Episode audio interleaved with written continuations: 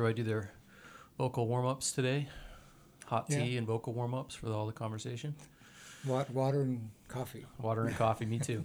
Water and tea. All right, so we're kind of kicking off the inaugural uh, Madrid official podcast, the Madrid Boardcast, if you will. So um, I'm Eagle, uh, art director here at Madrid Skateboards, uh, co-hosting, co-piloting with the legend uh, Bo Brown over to my right. Bo, Well, I don't know if I'm a legend, but I've been around for a while.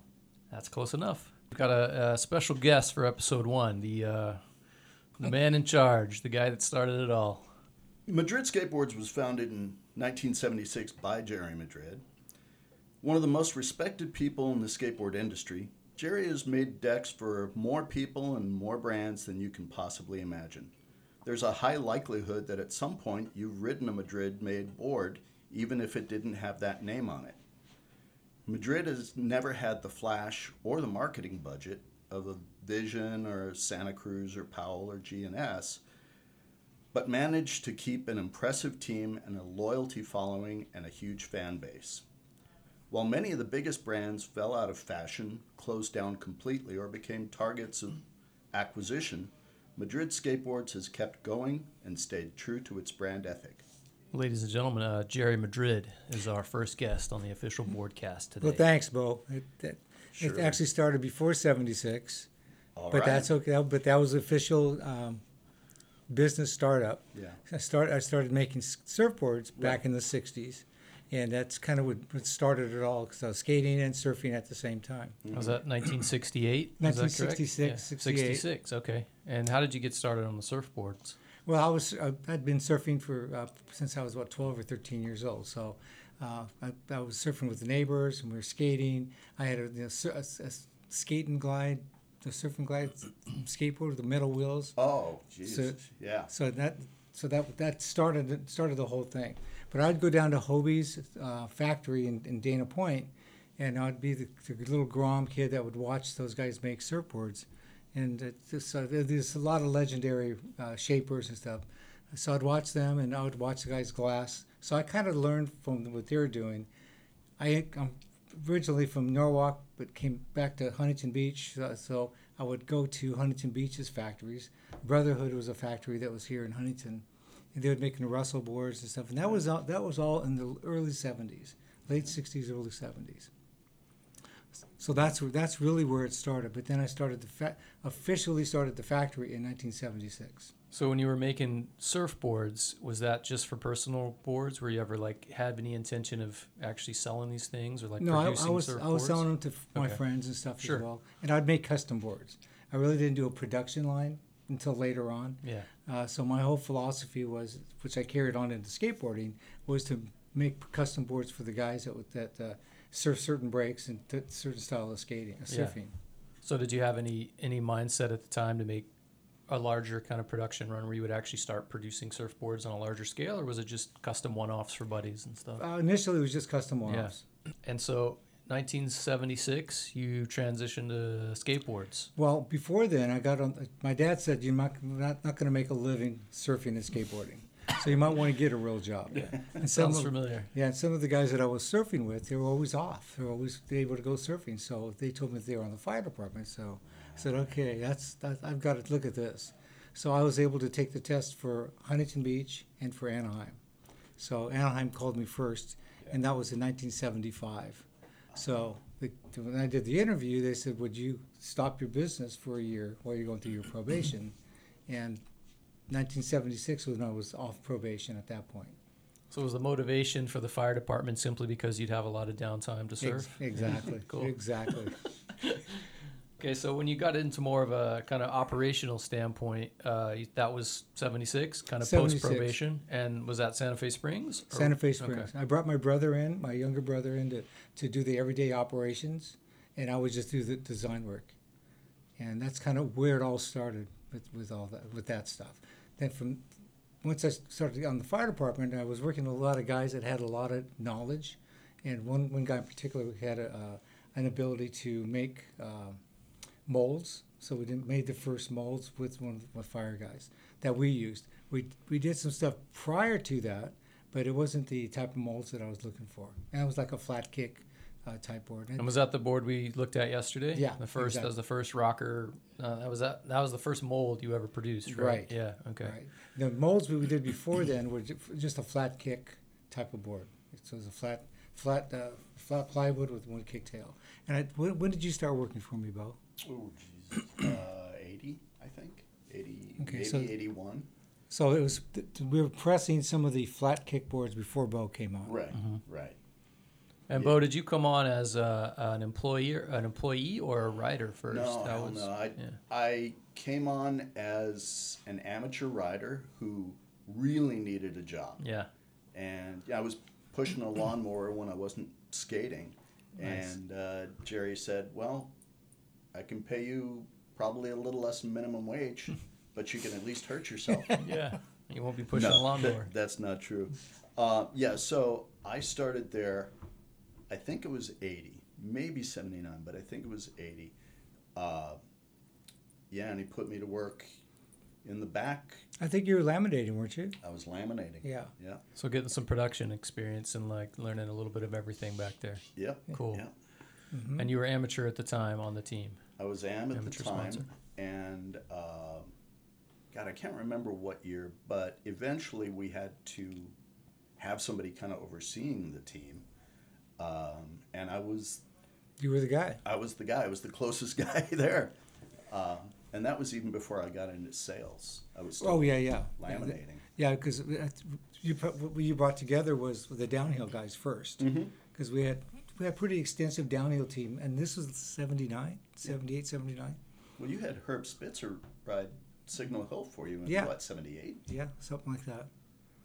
So that was relatively the same time that you came on. Was the focus on the team more of kind of a downhill brand, or was it just a kind of a mix of kind of like you are today? Well, I did. I, I was doing downhill with these guys too. Sure. So that was that, that was the love of, of what I was doing. Gotcha. Everybody likes bombing a hill. Yeah, yeah. So that's that's what that's what it was all about. But then we, we brought on you know Roger Hickey was like he became the num- one of the number one riders out Sure. there. But we had an extensive downhill team, so it was good. And then then we branched out into doing some of the other street, and well, not as much street, but it was more like free riding Yeah. and pole riding. So outside of the downhill team, was Bo the first sponsored rider on Madrid? Mm, I don't think so. No. Who who would have been first in a in a outside of the downhill team world? Like Well, we had quite a few AMs. Like Yeah. Roland Cabalas rode for us, and uh, there were a bunch of AMs that we were on the team, and we were all skating the, like the ASPO contests, uh, early amateur contests, and you kind of had to skate everything. yeah, I was gonna say, were you more vert or, or, or No, were you I more was- like concrete? And, Pretty much everything. Just skate The- everything, The only yeah. thing I never did was freestyle. Sure. Thank God. Uh, right. But no, back in the day, you had to skate. I like it's a bad thing. yeah, it's just a different thing. Yeah. Uh, but uh, no, you had to skate everything. But my first love was racing. okay.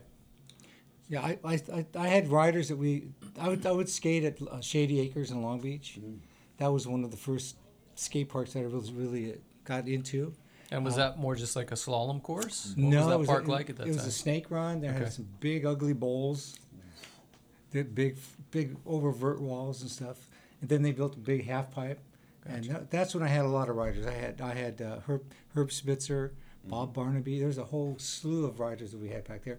Uh, Ray Zimmerman, which is one of our photographers, he he was actually team captain I think before Bo. Yeah. So your AM team at the time, you guys were all just kind of skating General Madrid boards. Was there? We have. Do you have pro Yeah. models out at that time, or No. what was the first to kind of? What was the first pro model that you guys started producing, and who was that for? Was it Roger or was it That Mike? was yeah, no, it wasn't Roger. Roger. That was the first pro, the pro, model. pro downhill board. Yeah, Yeah, and the first Roger first Hickey promo. Bro, yeah, and Ro- Ro- Roger Hinckley. Remember, it was that, that was the guy that shot the president. Yeah, is that how they spelled it on the board? Is he- No, okay. No. no, that's how Kanoa put it in their order, mail order ads.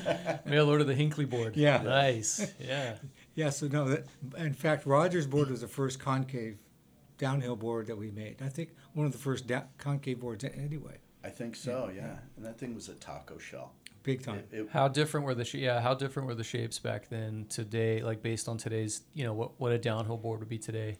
Well, I think you know, I think that Roger was riding a really short wheelbase for the Is that time. right? and it got longer because the equipment got Sure. wasn't as good to keep up with it. But the uh, um, wheelbase was pretty small. I think you were riding a sh- short wheelbases too. I rode a short wheelbase. The too. Shapes like that today inch. are coming back to it, but they're just a bit wider. Sure. So okay, so at this time you've got Bo kind of working production. Right. You eventually transitioned to a team manager kind of a position, right? How Yeah. what's the time frame there from when you first started to when you were kind of coming on as a team manager? Uh, it was probably eighty-two. A couple maybe? years, kind yeah. of grinding in the back. Yeah. And then so were you out there like yeah, were you out there actively finding guys to build the team or Yeah. how was that working? Yeah. Yeah, I mean, I was skating all the contests and skating all the spots, so I knew a lot of people. And, you know, Jerry said, let's start building up a team. So the local guys, uh, I think Chris May was the first guy I ever put on the right. team. Uh, but, you know, there were local guys at the different parks that I knew. Um, Radigi actually rode for us for a very little time before he got on Powell. Um, but uh, then, as far as the guys back east, there was a, a contest series called the MESS Series, Mid Eastern Skateboard Series, uh, that really kind of kept skateboarding alive back there in the early 80s. And we were one of the main supporters. Uh, you know, we, we really believed that that's where you know, if, if skateboarding was going to stay alive back there, it was going to be because of these guys. So we started supporting them with, you know, product for contests, giveaways and stickers and stuff. And you talking this would be the era of like backyard contests when everything kind of went yeah. back yeah, and underground? that, this is yeah. this is like right at the end of the surge through the seventies. Sure. Yeah, that, I think we lost the magazines. I think that's when Mm-hmm. Trans World came out. Mm, No, Thrasher? Thrasher. Thrasher came out in 80, 81. I think So- so, yeah. Yeah. So that because the action um, skateboarder magazine went away, turned Mm-hmm. into Action Now, and that didn't do very well. Skate parks were going away. Mhm. Um, so that that was a big downturn in, in the industry at that point. So that's when we we wanted to go ahead and, and still support the industry. Yeah. So we want that's what I told Bo. It's okay. Let's sponsor every contest we can find with these guys to keep it keep it alive. Did That's you guys did. personally feel the effects? You know, there's all the footage of when they were literally like tearing up parks and tearing out skate parks back in the day when it kind of went bust. Did you guys lose some of your favorite spots? Did that happen Oh, yeah. as much in Oh, Southern yeah. California as it did Oh, elsewhere? Yeah. Yeah. The concrete wave was one in Anaheim that was torn, torn apart earlier. Big Um, O. Big O. So when you guys started getting out into Skatopia. supporting the, uh, the the backyard ramp kind of underground scene, were you guys getting out on the road and doing touring demos, or were you just kind of floating product? For the mess series, primarily we were floating product because we didn't have a lot of money for gas to Yeah. drive to all these And how much was gas back then? Yeah, it was probably 35 cents. Yeah, Yeah. 35 Yeah. cents. Um, you know, we would travel all over, you know, West Coast, Mm-hmm. but Yeah. the guys back east, we really couldn't go.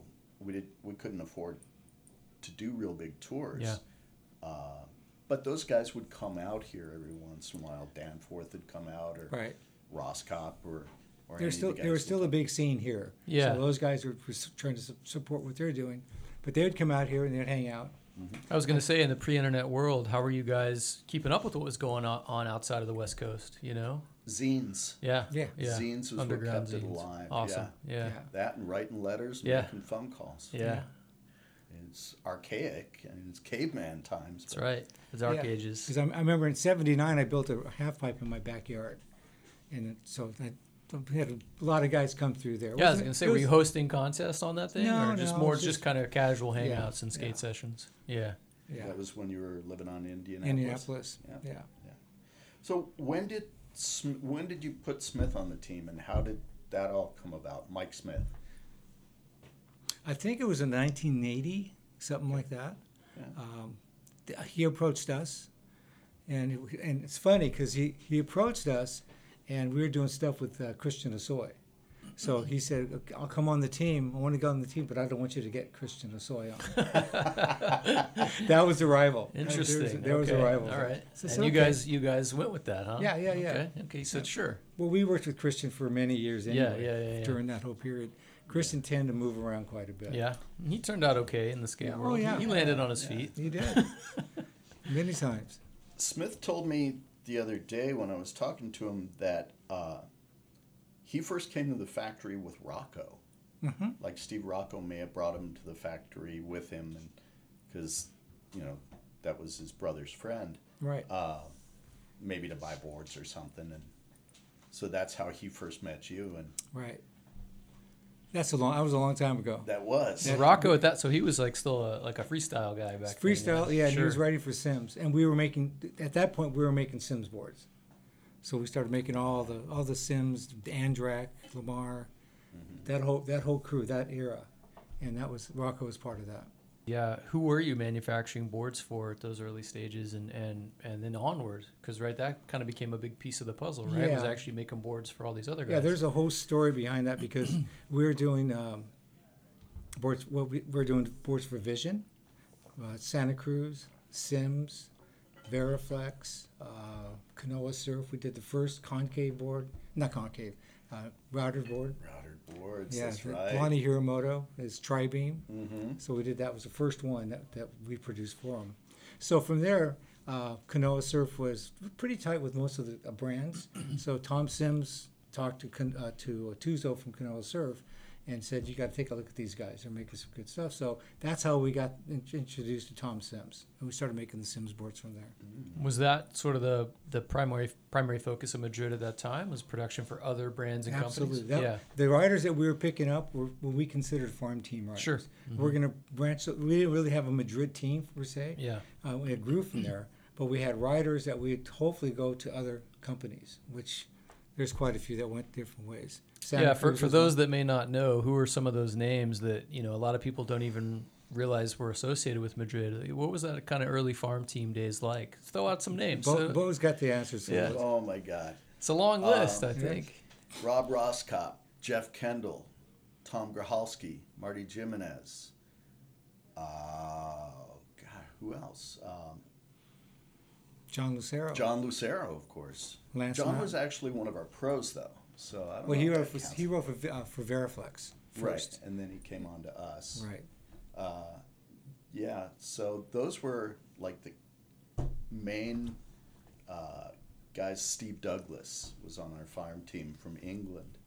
Uh, so those guys were like We're trying to work off our memory now, which is right, difficult. right. Chuck Treece. Uh, Yeah, that's th- right. Chuck. Tre- I was. Yeah. Okay. Yeah. Chuck Treece for sure. And McRad yeah, fame. We, we were we were really close. All the guys, you know, half of them were either sleeping on your couch or my couch when they came out. Oh, Bill Danforth too. Danforth. Uh, and uh, so, yeah, we were really tight. So when someone would come in and swoop them up, you know, Yeah. it was like, oh man, that's stabbed to the Right. heart. Stings a little. But it was it was for the best, and It I was, think we've all sure. remained friends. But damn, that hurt. Yeah. So was that? I mean, was was, I guess how to put it was was the idea to get these guys on the farm team to graduate to other companies, Yeah, or that was, it more we his wish we could kind of. So it would. So you kind of knew it was an inevitable transition. Sure, it was like sure. We're trying to get these guys out there We're- and then get on to bigger and better things. Yeah, we were a manufacturer. We looked like Yeah. as a, as a not not a distributor, but a manufacturer that would kept developing product. Yeah. And okay. that was our goal was to develop a lot of different things. So then, at some point, you must have had a transition from kind of a farm team concept to actually growing a true Madrid team, right? Right. In what early '80s, once Bo came on, Mm-hmm. who, how, how did that sort of develop? And I mean, was that again writers finding out about you guys and coming to Madrid, or was it you all kind of putting energy into finding guys out there you I- wanted to bring to the team? I think initially it was the downhill guys who started the whole scene. Uh, Roger, Bo, uh, Dave Perry, Perry Fisser. Tom Bomay, Tom Bo- Rick yeah. Denton. So that was a whole crew that we had, and we we all we'd all skate together, do that, and it, it's all downhill for the most part. But then from there, we kind of branched and said, okay, well let's let's expand the Madrid guys because they don't want to leave; they want to stay with what we're doing. So that was that was cool for us. And did you have a, a, a period, you know, I, we, you could safely, ass- you know, assume that early to mid 80s was kind of the, the boom of skateboarding. So did you have like a, a transition of when you kind of went from a downhill team to more of kind of a, Yeah, a and all vert, around. kind of an all around kind of Right. skating style? And, Yeah, and that was about that was probably about 84, 83, 84.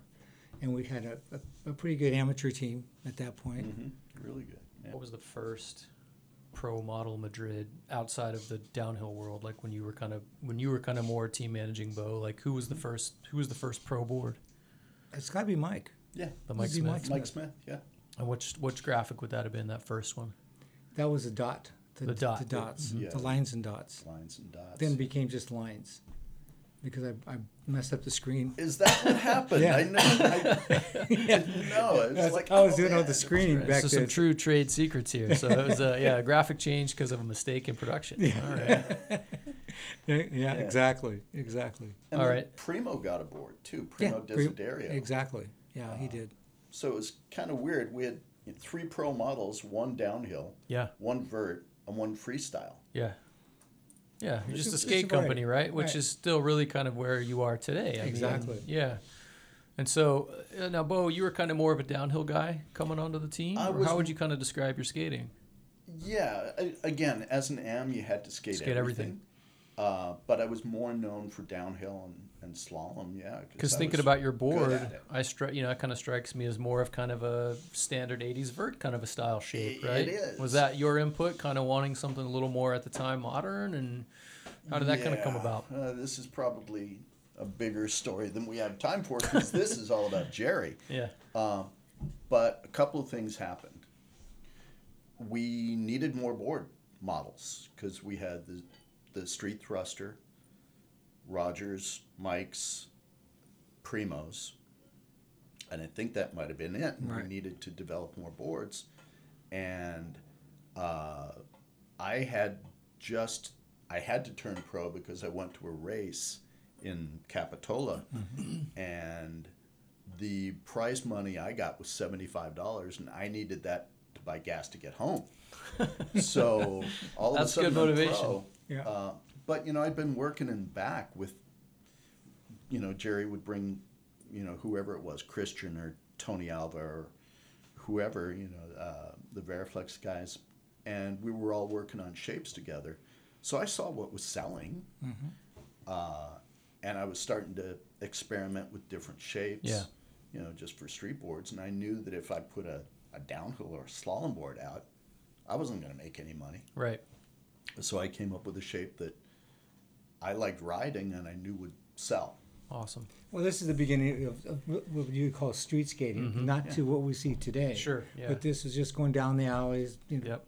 going off trash cans and stuff. And that's the kind of board we're looking for with Bo. Sure. And, it and it worked really well. It's kind of like a standard urban street, Yeah. do Yeah. everything kind of a shape, right? Yeah. That's that's what we would do. Who were you most excited about bringing on the team, Bo? Who, who did you find out there that you thought I gotta have, I gotta get this this guy on Madrid? Oh boy. Did you have a favorite at the time? You know, skaters always look to other skaters that really motivate them or go, oh man, like I wish I could, you know, I want to do that. That guy's got style. I think back to like seeing Ray Barbee skate and he had this Yeah. like just flowing style, right? So who was the Madrid guy that you just were like, guy's got to be on the team? There's no way I can I can say who my favorite guy is. What are you crazy? I figured as much. Um, each one, you know, I had a really good relationship with everybody on the team.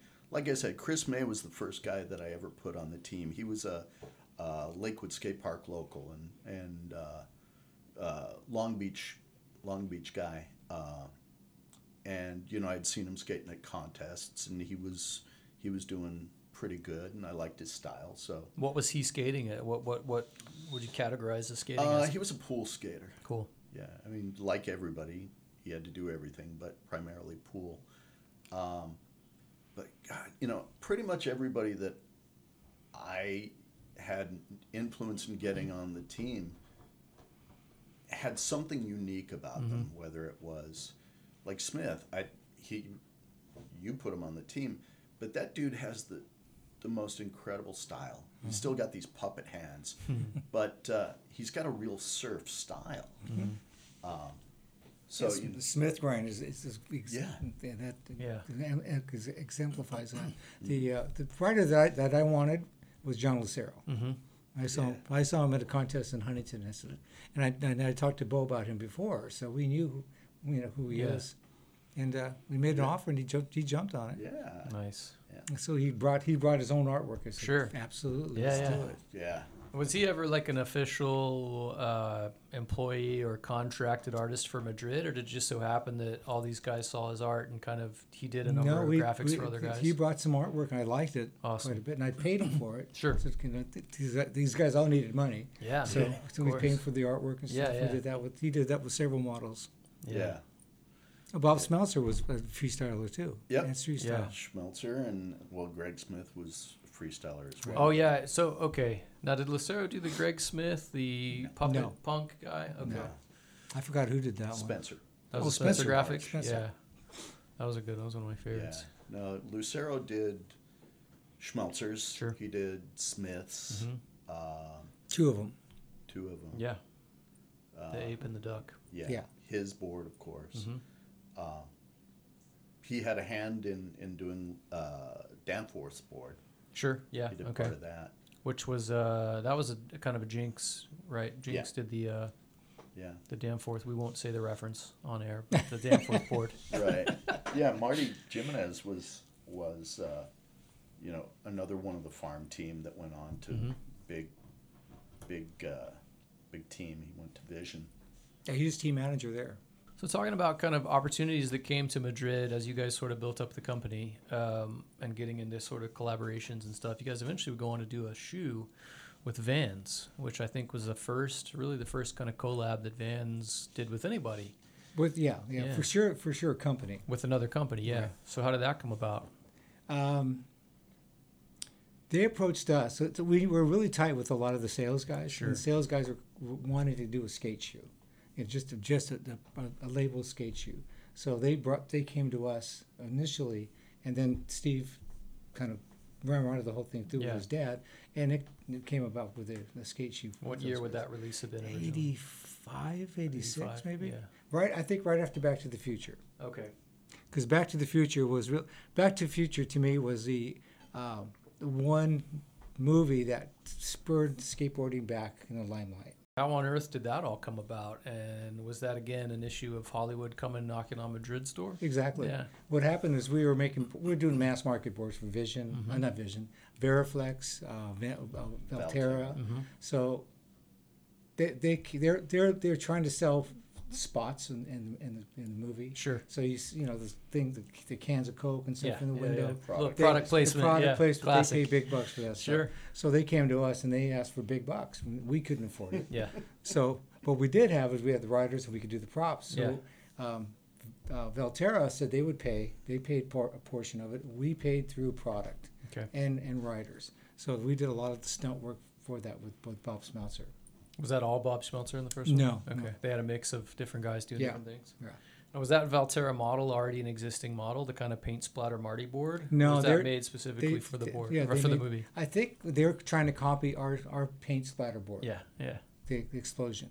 Sure. Yeah. Of course. Bo, you Right. is that? Oh yes. Yeah, yeah. Oh yeah. They, were trying to copy that one. Sure. Okay. Because that was a really high top selling board. Yeah, yeah, yeah. So, so somehow in that, in that, whatever that business relationship was, you guys were able to sort of sneak in, put in some Madrid stickers on the board that Marty rides, right, Right, for a little subtle product placement. You And that was just part of the deal of, of Mhm. working it out. Yeah, it was, it was trucks and wheels too.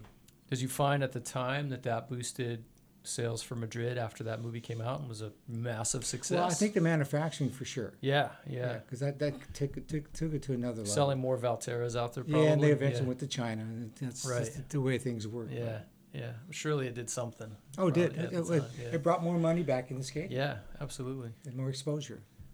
Yep. So okay, Back to the Future's 84, hmm.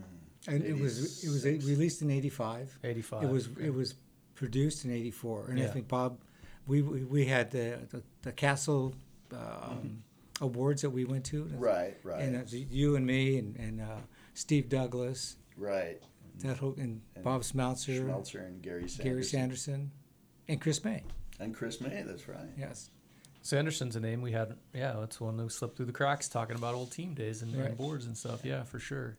So that wasn't the that was not the last time that Hollywood came calling, right? So post Back to the Future, there was another little known skateboard movie that that uh, hit the theaters, Thrashin'. So. That was, yeah. how did that come about? that was that was fun. That was that, Yeah. that just came, they came to us again. You all had a little bit of a bigger kind of presence in Thrashin' than Well, Back yeah, to the Bo was, Future, Bo right? was a star in that Yeah. one. He was Silkscreen. And that, so, Yeah, so the again, eye ha- roll. that- was that? Do you think that was uh, had anything to do with the connection to Back to the Future, or was yeah, that? oh yeah, yeah. for sure. For so sure. how did that come about? And again, did they just come calling? they and- just came calling and Yeah. said, "Are you interested?" And yeah, absolutely. Yeah, Yeah.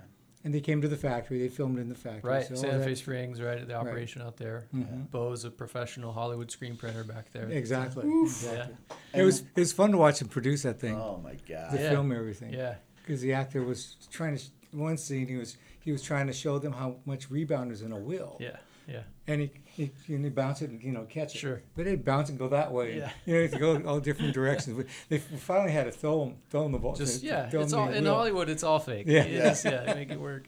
Did you all have team riders doing stunt work and Thrashin' as well? Yeah, we actually coordin- did all the downhill Yeah. stunt coordination. Yeah. The Madrid team. And who was who was that team at that time that was like present in the movie doing uh, doing some of that Uh, that quote unquote stunt work? I think on the air quotes Madrid team in that movie was myself, Jack Smith, Rick Denton, Don Bomay.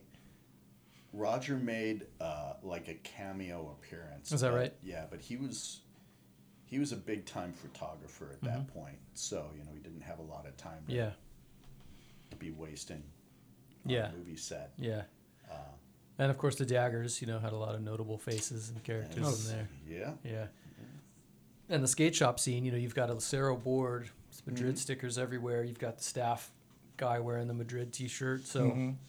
you had a little bit more of a presence than say Back to the Future. oh absolutely But I don't know if you know Thrashin' really, you know, got as many people in the seats as Back to the Future did. So I don't think so did that bring any more kind of opportunity, or were you finding that people post Thrashin' were, hey, Madrid boards, you know, did that boost your sales or or I'm sure it did I, a little I'm, bit? su- I'm sure it did a little bit Yeah. I think for everybody. Yeah. you know, Christian had his things Tony, Tony Sure. Alva had his stuff going on so I think it, for everybody it got the good exposure Yeah. the movie wasn't considered all the best, but it was still fun. Right. Yeah. No, it's. I mean, it's it's one of those. You could. It's a cult classic Oh, today. yeah, so you know. I own it on DVD. It's ridiculous. you know. so that you know the skateboarding heyday, right? We could let's say it's the '80s. You know, there Yeah. was a time when you look at a, a company like your Vision Streetwear kind of guy that suddenly, what went from being one of the coolest or at least biggest companies in the world suddenly kind of went uh, mid, you know, mid-tier, mass market, mainstream, and suddenly nobody really wanted to wear Vision streetwear anymore. And I don't mean this as a way to knock on Vision, but I guess my question is: at the time, was there a point with Madrid when you guys ever had some big corporate cash guys coming in to, you know, acquire the company? You know, is it you know because you see all these companies through the '80s kind of eventually kind of went mainstream I- or got bought out or were so. acquired. I Did that ever? we had any any uh, any any approaches that way. nobody coming But to back back to the uh, the vision, the way vision came about. Um, we were making boards for Sims in you know the early '80s, Mm-hmm. and Tom Sims came to me and said, "Do you, you want to license the brand? I don't want to. I want to go. f- I want to do snowboards now." And right. I, w- I, I said no, but I had a friend that might be interested, and I talked to Brad Dorfman from Mhm. Vision. So Brad and I talked. I said, you know, if you take over the brand, you you, you get their dealer base right away, and you get to slip everything right in. So that was the beginning of Vision, just growth like crazy Sure. because they already had the dealer base. Then the industry was growing. Did you all have a, a, a conscious effort or decision to, to keep it Madrid and to just you know keep things the way you want to do it and keep things that kind of you know the DIY ethos Yeah. of just hey we don't we don't want to get to this point we don't want to be a certain type of company we want to kind We of maintain integrity and yeah, we and- want to stay a core company. absolutely That was I didn't I didn't want to sell out. right yeah and so at what point did you move operations from Santa Fe Springs over to Huntington Beach Uh, what happened is we had the downturn in the late '80s. Uh, it fell it fell down again. mm-hmm. We've had several of those downturns. Um, so uh, we still had the manufacturing. What we did is we started moving more into furniture, and that wasn't my deal. Sure. I didn't want to do furniture. but you had the warehouse you had the machines you had the space yeah, so what you- I did is I just we had two two locations. I remember that. One was for the for all the artwork and stuff, Mhm. and we had a spray booth there because the allotment of a finish was how much spray booth, Yeah. how much spray capacity you had. So we had that set up there. So what happened is my brother bought it, brought in a partner to do the furniture, and I took over all the, all the marketing, all the brands, and I moved it down to Huntington Beach, and that was in 1989. 89. Yeah. Okay. And was that here? No, that's guys the other side of location. Yeah, the, other, the side. other side. Yeah. What were some of the uh, over the years, especially through that era? You know, when you take talk about the downturns that skateboard industry has had, what what were some of those biggest hardships to sort of those, you know, a changing industry at that time? Well, probably uh, the the '90s. I Mhm. think because everything went street, everything really kind of got out. Well, pools are gone away, Yeah. parks are gone away. Um, I think the uh, the IS group, Mm-hmm. the International Skateboard Association, that came in. I think they helped bring back the skate parks. But during that time, it was all street skating. you Yeah. know. It was kind of an anti uh, establish- establishment. Rocco and he said Yeah. Rocco and, and Mullen started their own Yeah. Big Brother Yeah, magazine. the Big Brother era. Yeah, all that stuff. Yeah. And it was just, it was kind of a, a it was it was it was a, a, change in the in the industry Absolutely. itself. Yeah. And what do you think you attribute it to? You guys kind of surviving that. I mean, Just staying Just focused, down, weather the storm downsize quite a bit. tighten belts and just Mhm. kind of like keep sticking to what you're doing and, Yeah, and just exactly. weather it. Yeah. Exactly. And was there an upturn at some point after that kind of era? Did Uh, see what the- probably the, late, you know, yeah, mid nineties, mid nineties, mid to late 90s Mhm. We started we started seeing a change. Again, I think the skate parks were coming back because of IS uh, Yeah. soliciting the insurance companies. Mhm. I think that was Fitz, uh, Fitzpatrick was the main. Fitzpatrick, He was the main guy that was really pushing that, and it made a big difference. He Yeah. did a great Yeah. job with that. yeah. Was there a point when you saw a noticeable turn in shapes kind of coming back into into in vogue, as it were, like in a post popsicle street world? Did you hit a sense when hey, people are kind of buying shaped boards again and pool boards and bigger boards? Was that a was there a noticeable shift in sort of that? Because you know everything old is eventually new again. I know we're kind of in that right now. We're in that kind of in sure. that retro kind Yeah. of throwback. You know, heydays kind of coming back around. I'm not sure exactly when, mid 2000s maybe. Yeah, We started some changes that way. yeah. Eventually, if you wait it out, everything that's no longer cool becomes cool Right, again. You know, right. it's like fashion and skateboarding and everything else. Yeah, because I think even Vert was was dead there for a long time. Right. Yeah. And you had a lot of riders at that time who you know who couldn't successfully make that transition. You know, Right. a lot of struggles in the whole industry, of course. Well, during that, uh, the, during our heyday too, I started a, a surf company, another surf company, a bodyboard company. Oh, yeah, yeah, sure. Too. So we kind of branched into the surf industry. That's just to get me back out in the water. And was that kind of a, when there was a kind of a lull in the skate Yeah. industry? Yeah. Okay. Right. And you had a you had a team on uh, a kind of a team at that point Yeah, too. we did. Big team actually. Big Yeah. team, big names. Yeah. Yeah. And we had major uh, stars. yeah, we had a uh, factory built that, that we rebuilt and everything in, in Oceanside. So So that's I- certainly a, a probably a, a, a an attribute to survival at that time. Is Sure. that you guys pivoted to kind of another industry? But would you say it was more successful than what you were getting with skating at that time? Probably. Yeah. We're still doing big numbers in manufacturing, but Mm-hmm. uh, you know, like I said, going into furniture was not my deal. I want to stay with it. Yeah. With with the, the action sports Sure. deal. Yeah. And who was uh, so? Who was kind of a part of building that uh, the the bodyboard team at that time? Uh, Bob Forbes, Tom Prince, um, I forgot. There's, there's Savage. There's, um, I can't remember his first name, but there's we had Stewart. Mike St- Stewart. Mike, Mike Stewart. Yeah. Well, he was he was a competitor Right. with uh, with our guys, but they all worked together. That was that was a fun time too. But the skate obviously was the uh, uh, the change for us. We did all Sure. of different things. Yeah, there's probably a lot of questions I have. And, you know, even though I've been, and just as full disclosure, I, I am no longer an employee of Madrid Skateboards at this point, at noon. Um, but, you know, Jerry has been my big brother for 40 years now. And, you know, the Madrid family and the Madrid team has been my, my family. Um, there's been a lot of people who came to the factory and have come through uh, that are some pretty big names, uh, like Rick Ducommun, who was a, a huge Oh, Skull comedian back- Skates and yeah. Oh, Peter Rest in Ducommun was peace. his- yeah. yeah. yeah, the Ducommuns, Uh, yeah, for sure. And uh, who were some of the other people that came through that were like wanted to be part of the factory? Or I remember part of- Jason Lee. Jason Lee coming coming over and buying seconds. Yeah, I actually have a an ouch story on that. Um, Jason Lee was a Huntington guy, skating pay and play, and we used to get sponsorship tapes all the time. Sure. And this, uh, we got some sponsorship tapes that, in retrospect, um, we probably should have jumped on. Jason Lee was one. Chet Thomas and Ed Templeton were the three like pay and play kids that sent us sponsor me tapes that we said, no, our team's full right now. Rejected. Yeah. Shout out Ed Templeton, by the way, for a, a longtime vegan in the skateboard industry. So appreciate Ed Templeton forever.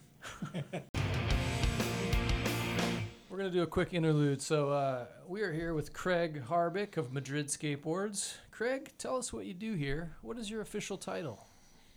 Actually, I'm a jack of all trades, so I actually do sales. That's one of my specialties, and that includes private label. I also handle um, all the receiving, um, write purchase orders, um, do customer service, um, also um, some production for the company. First in, last out. Is that correct? first in, last First out. one That's here, what, last one at the end of the that's day. what it says on my business card. Yes, How long have you been here at Madrid Skateboards? twelve years. 12 Started- years. So uh, February 10th, uh, 2010. To the date. You remember the day you I remember started? the date. It was like That's one pretty of the impressive. one of the one of the coolest interviews and best moves I made uh, working in the skateboarding industry. Nice. Where were you coming from at that time? I actually um, came from um, actually uh, Acme Skateboards, working with Jim Gray Mm-hmm. at ABC Board Supply, but we had a, a hiccup there where I actually went to go work for Brad for about a year, but I was always communicating with Jerry. Jerry and I have been friends for very, very long time since like the early 90s. And Jerry was always like, hey, you know, one day I want you to come work for me. And the timing was right. He was there and we just started talking like behind the scenes. And he goes, just give me about a year. Things are changing here and I'll bring you on board. And when the opportunity came, I just he was a man of his word. He was a man of his word, absolutely.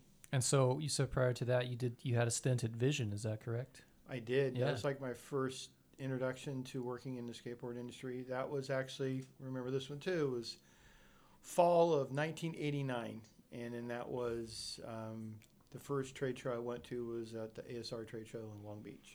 89 Vision Streetwear. That was a that was kind of the heyday, right? That was part that of was the a that was an uptick on the skateboard industry at the time, Yeah. right? Vision was very very big at that time. Sure. Yeah, it was huge. Now was this pre kind of going mass market mid tier Vision, or were you guys still kind of considered like a core kind of a skate company? They went mass market at that point. They were Yeah. selling to, you know, every skateboard shop, and they finally got themselves into some big department stores, and hmm that was kind of a in skateboarding that back then was a no-no. I certainly remember how cool it became, uh, how uncool it became suddenly to wear some of that stuff. When you know, when I was a kid, it was there was nothing cooler for me, but everything in my in my closet was Vision Streetwear. Yeah, it was vision from head to toe. Yeah. shoes Yep. and shorts and shirts and little uh, hip sacks and Yeah, the fanny packs, stuff. the berets. packs, watches, all that stuff. And that was your start in the quote unquote industry was was Vision. Yeah, and one of the very first people I ran into is kind of funny. The industry I was in before it was the silk screening industry. I found when I found the job, the, the, the day that I started and I walked in, the, one of the very first people I met was Jim Gray. Mm-hmm. Walking down the hallway, and we just kind of clicked, and we became friends like immediately. And then I noticed uh, one of the old, uh, he was a general manager at the company I worked for before. I can't remember his name off the top of my head, but we just kind of looked at each other at the hallway, and he's just like Craig, and I was like, just say Mike, and he's just like, oh my gosh, and I was like, okay, I'm probably supposed to be here. Right, So Kismet. Yep. What brought you into? Uh, what was your interest in action sports at the time, getting into into the industry? Um, really, it was. I was always skating when I was younger, and then finally, um, I just hated that grind of that day to day job I didn't like, and I Yeah. ended up like quitting. And believe it or not, I was watching TV, and there was Skate Escape on television, and my girlfriend's like, you should be in the skateboard industry. And literally a week later, I answered an ad in the paper, and I walked into Vi- Vision Sports. Was it Vision Streetwear? Yeah. And behind the receptionist was a big laminated poster of the ramp at skate uh, at um, the Skate Escape Mhm. with the Red Hot Chili Peppers. Mhm. And I remember looking at it, walking out, walking back in, going, "I'm getting this job. There's just no way I'm just passing." And then they hired me. It was a two-hour interview, and they hired me um, like that that day and gave me more money than I expected, and I started the next week. What was your role at Vision? What was that job that you applied for? Um, What was the title and the role? What were you it was there? sales Mhm. to take over a territory. It was the Northeast to take over that territory. So it was like New Jersey, Pennsylvania, New York, and Rhode Island, all that area, and um, and to um, help do trade shows. and after three months, you know, going to the trade shows, I was like, no, let's just do this, make it happen. And they basically promoted me after three months. Cool. And yeah, you have you had at the did you pick up production experience at Vision or did you kind of come from a background? I know you kind of knew some screen printing stuff and some production stuff. Did that come before Vision?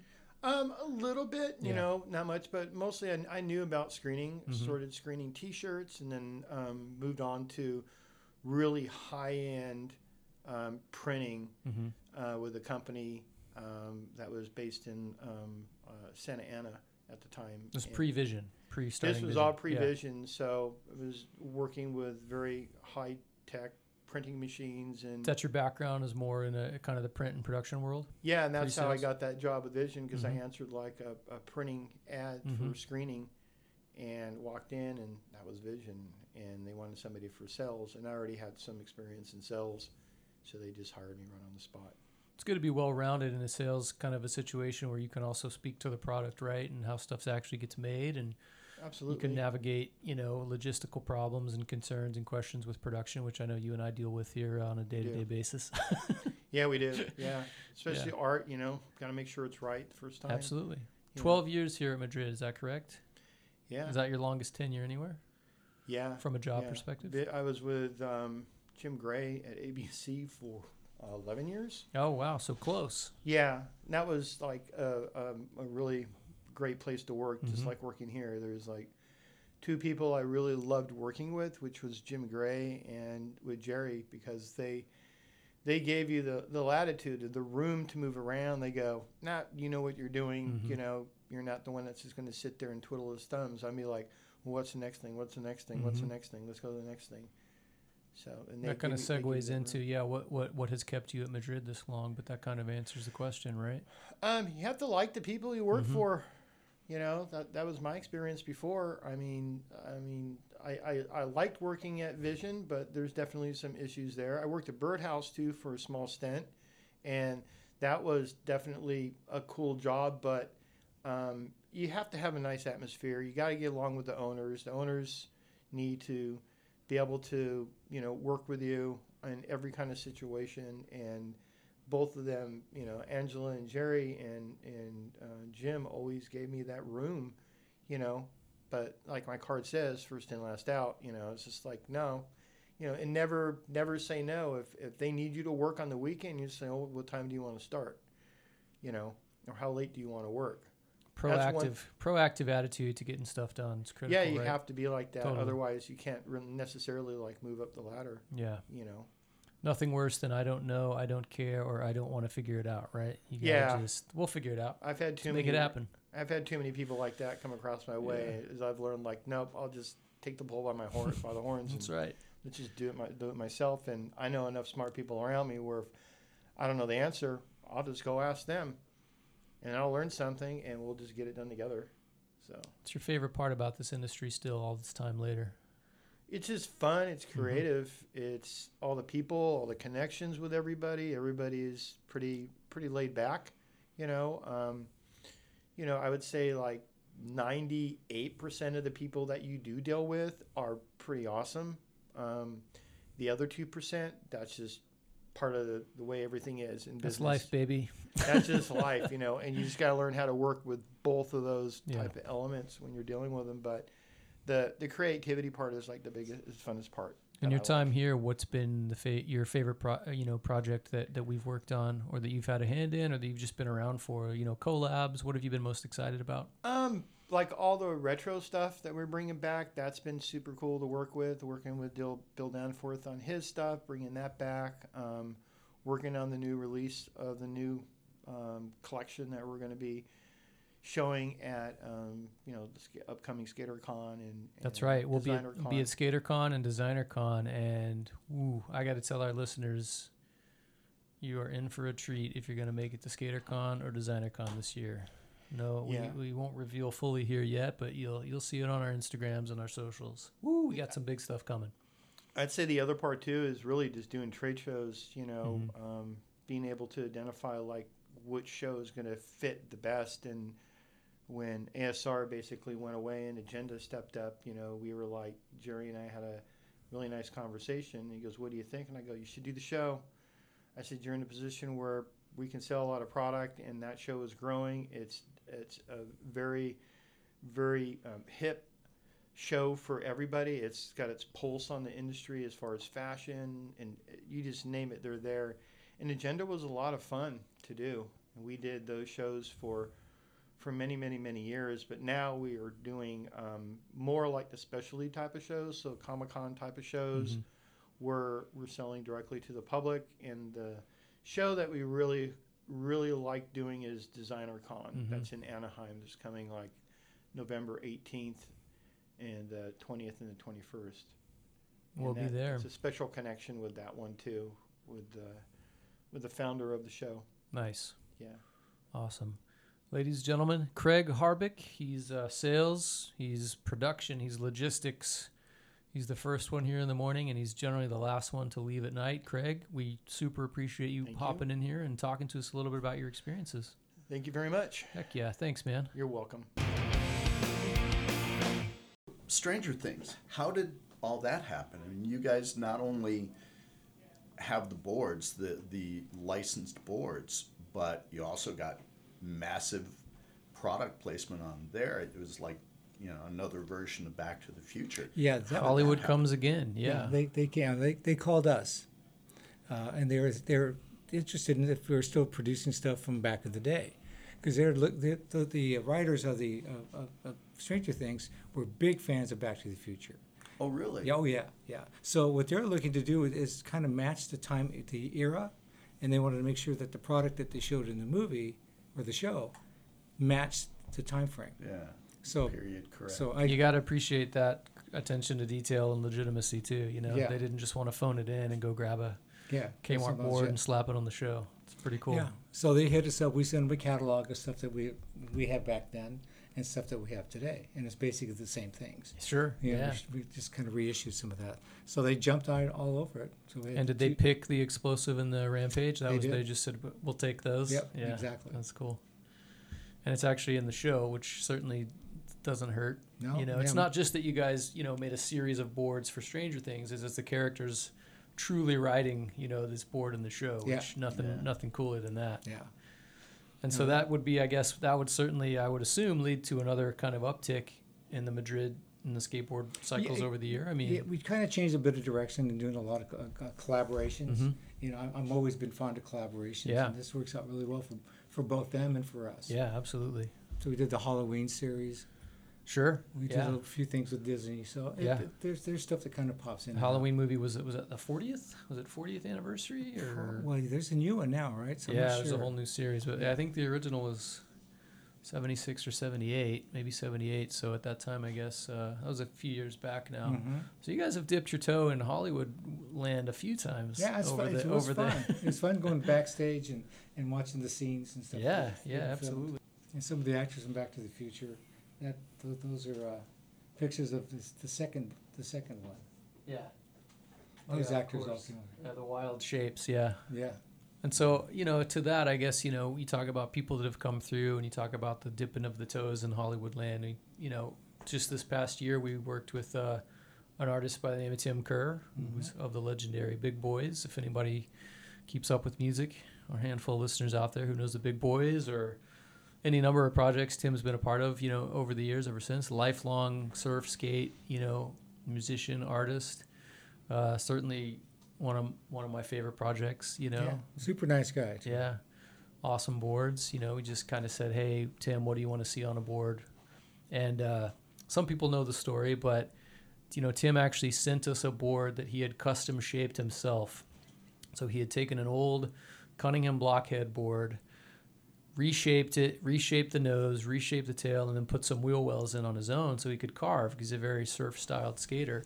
And he actually sent us that board, and we used it as a template to make a custom shape just for Tim, which again is a testament to you know the capabilities of Madrid and all the, the cool stuff you know we were able to achieve here, which is which is pretty awesome. But Yeah. the Tim was the Tim Kerr project was a good one. Yeah, it's another one where we, we, we do custom stuff for people. Sure. And that's that's how we started from the very beginning. Mm-hmm. You know, our philosophy in surfing was to make boards for for the rider. Yeah. Same thing with skating. Find out what kind of skating they, they're doing, what they what the, what their uh, concave wants to be. We, we made a lot of different concaves back in the day. Mm-hmm. I was able to develop a system where we can make concaves fairly reasonable. So we were able to do a lot of crazy stuff. I've kind of heard mention the fact that Madrid was kind of the first making concave shapes, at least making the molds or Yeah, we, we the did. I- details of that rumor and how how Yeah. how, how accurate is that? You know, That's pretty accurate. We, Yeah. we I think there were concaves in, in being molded. I think uh, Kryptonics was doing something in, in Colorado, Colorado, yeah. but I'm not sure how much concave it was. But it's that was a, a molded board, so Mhm. it wasn't. Uh, uh, it was kind of plastic. Mhm. foam and- core with urethane Yeah. bumper. Yeah, Yeah. and I think they had a little concave in it, but we we developed the concave kind of by accident. Yeah. Uh, the the um, the- when you're doing a lamination, if you leave out one cross ply, and as it dries and cures, it bends. So it bent and made a cup.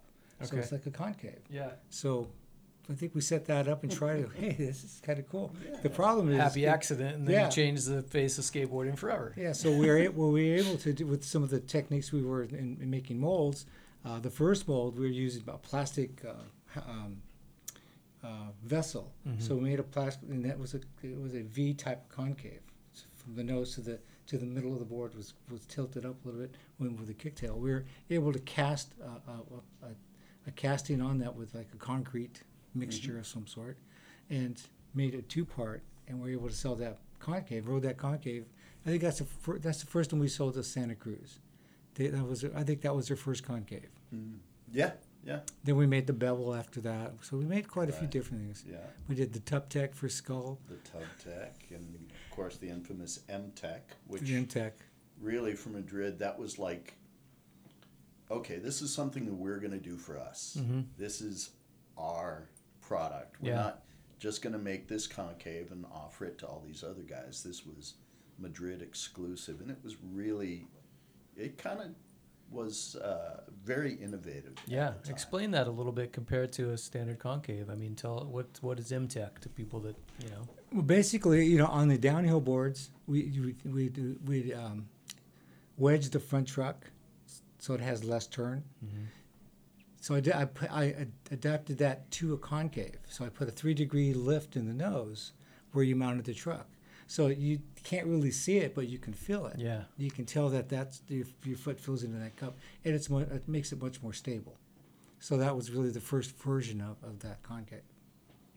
and was that exclusive to pro models? So that was like, is that or were you putting that on boards? Well, were we also, put on like, other boards too.